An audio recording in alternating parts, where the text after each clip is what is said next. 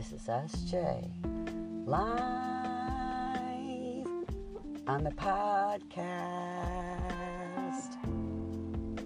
How is everybody doing today or this evening? I hope wonderful. Today I'll be reading you some poems. So let's get it on. First poem is called Grace. Grace will be at a new home, but a loving one, the only one that's proper. Her mom loves her so much, as much as I do. She will never be of want. Thank you. I love you. That poem was written by M.T.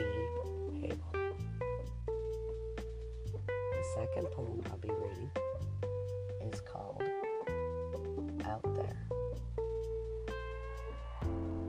I sit here looking out the window, seeing snowflakes falling to the ground. With every flake falling, they sparkle and shine when the light hits them. All are different in shape and sizes. How glorious in their own right. We are blessed with the sight of voice and mind.